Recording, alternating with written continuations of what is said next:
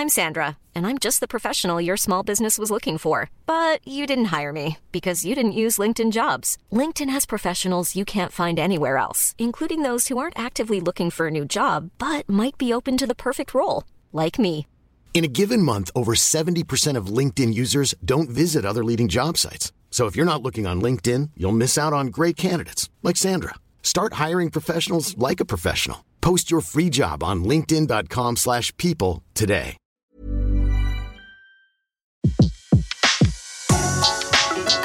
Le meilleur de séances radio est maintenant sur We Love Cinéma. Le pavé dans la toile. César Monterol crève l'écran. Chaque mardi à 18h sur Séance Radio. Il a le nez busqué des squales, une maigreur affûtée par l'eau et d'énormes yeux verts où macèrent des algues. Voilà comment en 1974, Paul Gude décrivait le commandant Jacques-Yves Cousteau. Une série d'analogies qui appuient un peu plus la force de la relation quasi physiologique qui existait entre cet homme et la mer. Vite, la barre à droite, le banc À droite, tout À l'occasion de la sortie du biopic de Jérôme Salle, l'Odyssée, avec Lambert Wilson, Pierre Ninet et Audrey Tautou, le pavé dans la toile vous propose de partir pour l'exploration des grands fonds, là où sont échoués les plus grands souvenirs de la vie du Pacha. Une descente vers les abîmes d'une existence dévouée à l'océan, à sa découverte et à sa préservation. Jacques-Yves Cousteau est né le 11 juin 1910 à Saint-André de Cubzac, près de Bordeaux, d'un père avocat. À 10 ans, il traverse l'Atlantique, destination les États-Unis, où il se passionne pour le cinéma. De retour en France quelques années plus tard, le jeune Cousteau découvre les Calanques près de Marseille et c'est là que commence à naître en lui la passion de la mer. En 1930, il s'engage dans la marine et sept ans plus tard, il épouse Simone Melchior avec qui il aura deux enfants, Jean-Michel et Philippe. Plus qu'un découpage chronologique, on peut diviser Cousteau en trois entités, l'explorateur, l'inventeur et l'écologiste. L'inventeur d'abord, un profil bien sûr lié à celui de l'explorateur, car pour aller plus loin et plus profond, il faut avoir un matériel adéquat. J'adore m'amuser j'adore chercher, j'adore jouer avec des, avec des engins nouveaux. Au début des années 40, les plongées se faisaient toujours au scaphandre, c'est-à-dire une armure lourde et encombrante reliée à la surface. En 1942, Cousteau invente donc ce qu'on utilise d'ailleurs toujours aujourd'hui, le détendeur. Un objet relié à des bouteilles d'air compressé et qui permet tout simplement de respirer sous l'eau. La plongée libre n'est donc plus un rêve, il s'agit là d'une véritable révolution. La plongée est libre. Aucun lien de sécurité avec la surface. Image véritablement sensationnelle que France Actualité est heureux de présenter pour la première fois. Gic est envahi par une volonté, celle d'aller toujours plus loin. En 1950, il invente également la soucoupe plongeante, aussi appelée SP350, un sous-marin de place pouvant atteindre les 350 mètres de profondeur. Enfin, il équipe son bateau non pas la Calypso mais l'Alcyone d'un système de turbo-voile, un principe qui servira plus tard d'ailleurs à son fils Jean-Michel dans son expédition titanesque pour l'époque à la découverte du grand requin blanc. Vous allez voir le récit filmé de l'expédition la plus ambitieuse jamais entreprise pour élucider les mystères du grand requin blanc. Bien sûr, le profil le plus important de Jacques-Yves Cousteau, c'est celui de l'explorateur. Dès 1942, il marque son territoire avec le film 18 mètres de fond, une production faite en apnée et qui permet aux spectateurs français de découvrir des images jamais tournées auparavant. Voici un essaim de minuscules castagnols. Nous pourrions les disperser d'un geste, comme des mouches. En 1950, Cousteau part ensuite à la découverte des fonds marins, non pas de France, mais du monde. Pour cela, il lui faut un bateau. Et c'est là que Gic fait l'acquisition de la Calypso, un ancien dragueur de mine appartenant à la Royal Navy britannique. Plus qu'un bateau, c'est le théâtre d'une vie, comme se plaisent à l'appeler ses membres d'équipage. Bonnet rouge sur la tête, symbole de l'équipe et emblème des scaphandriers, les marins partent écumer toutes les mers du globe en quête d'images et de découvertes. Une plongée de plus. Avec Philippe Taillet et Frédéric Dumas, nous en avons fait des milliers depuis 20 ans. Car il y a déjà 20 ans que notre curiosité nous a entraînés sous la mer.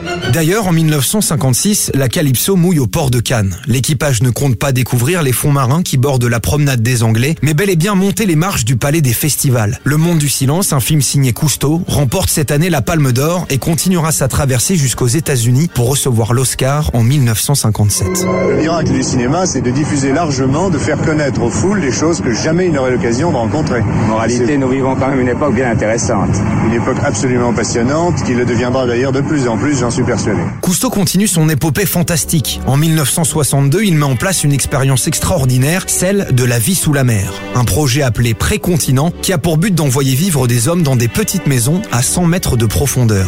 Dès lors, on ne parle plus de plongeurs mais d'océanautes. Il passe en tout 23 jours sous l'eau et le monde de Cousteau, celui de l'océan, semble s'ouvrir un petit peu plus aux hommes. J'ai l'impression bizarre que nos amis les océanautes sont devenus des spécimens dans un aquarium. L'apogée de Cousteau l'explorateur arrive en 1966. Le commandant s'engage avec la chaîne de télévision américaine ABC. Il signe alors le plus gros contrat jamais ratifié, 4 millions de dollars pour une série de films documentaires exceptionnels. Son nom, l'Odyssée. À ce moment-là, Cousteau est d'ailleurs le troisième personnage le plus important des États-Unis derrière John Wayne et Nixon. Il est question de 12 films en couleur de une heure, c'est-à-dire une quantité phénoménale de documents. Le mystère de l'Atlantide, l'île de Pâques, le lagon des navires perdus, émission après émission, le Pacha explore les mystères de l'océan. Mais parmi toutes les expéditions, la plus belle restera celle réalisée en Antarctique. Le continent blanc et ses fonds marins fascinent le commandant, six mois à arpenter les barrières d'iceberg et à plonger entre ces montagnes de glace. Arrive alors les années 80, Cousteau met en avant sa troisième entité, celle de l'écologiste. Véritable missionnaire de l'environnement, il s'attaque d'abord à la pollution de la Méditerranée, son premier amour, mer dans laquelle il a passé sa jeunesse à plonger, mer qu'il a rendue addict à la découverte sous-marine. Dire que la Méditerranée est en train de mourir, bien sûr que non. Mais euh, elle est malade, oui, elle a des problèmes. Commandant, quelle solution euh, préconisez-vous? En fait, il faut changer complètement de politique pour protéger vraiment la vie des générations futures. C'est de ça qu'il s'agit. Peu de temps après, Cousteau récolte plus d'un million de signatures pour sa pétition pour la protection de l'Antarctique. À une époque où Internet n'existe pas, il s'agit là de signatures physiques, un véritable exploit qui forge un peu plus sa légende. Cousteau l'écologiste atteint son apogée en 1992. Il est le seul civil à poser aux côtés des chefs d'État sur la photo du sommet de Rio. Gic et le Pacha ont laissé place à un nouveau surnom, Capitaine Planète.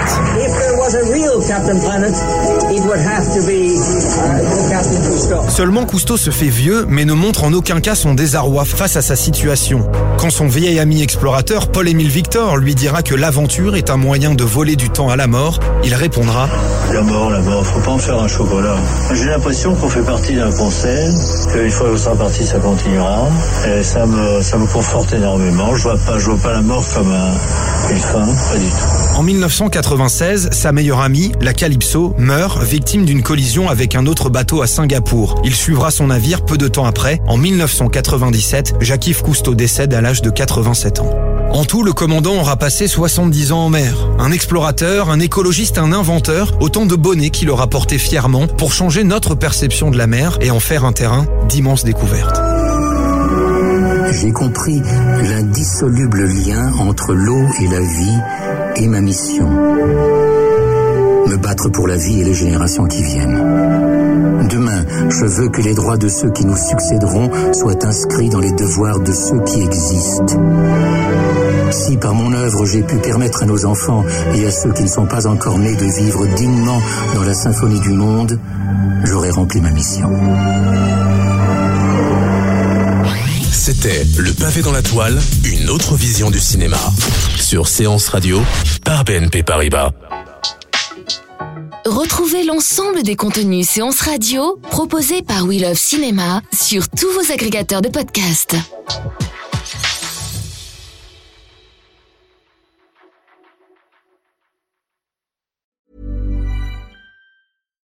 Here's a cool fact a crocodile can't stick out its tongue. Another cool fact you can get short term health insurance for a month or just under a year in some states. United Healthcare short term insurance plans are designed for people who are between jobs, coming off their parents' plan, or turning a side hustle into a full time gig. Underwritten by Golden Rule Insurance Company, they offer flexible, budget friendly coverage with access to a nationwide network of doctors and hospitals. Get more cool facts about United Healthcare short term plans at uh1.com.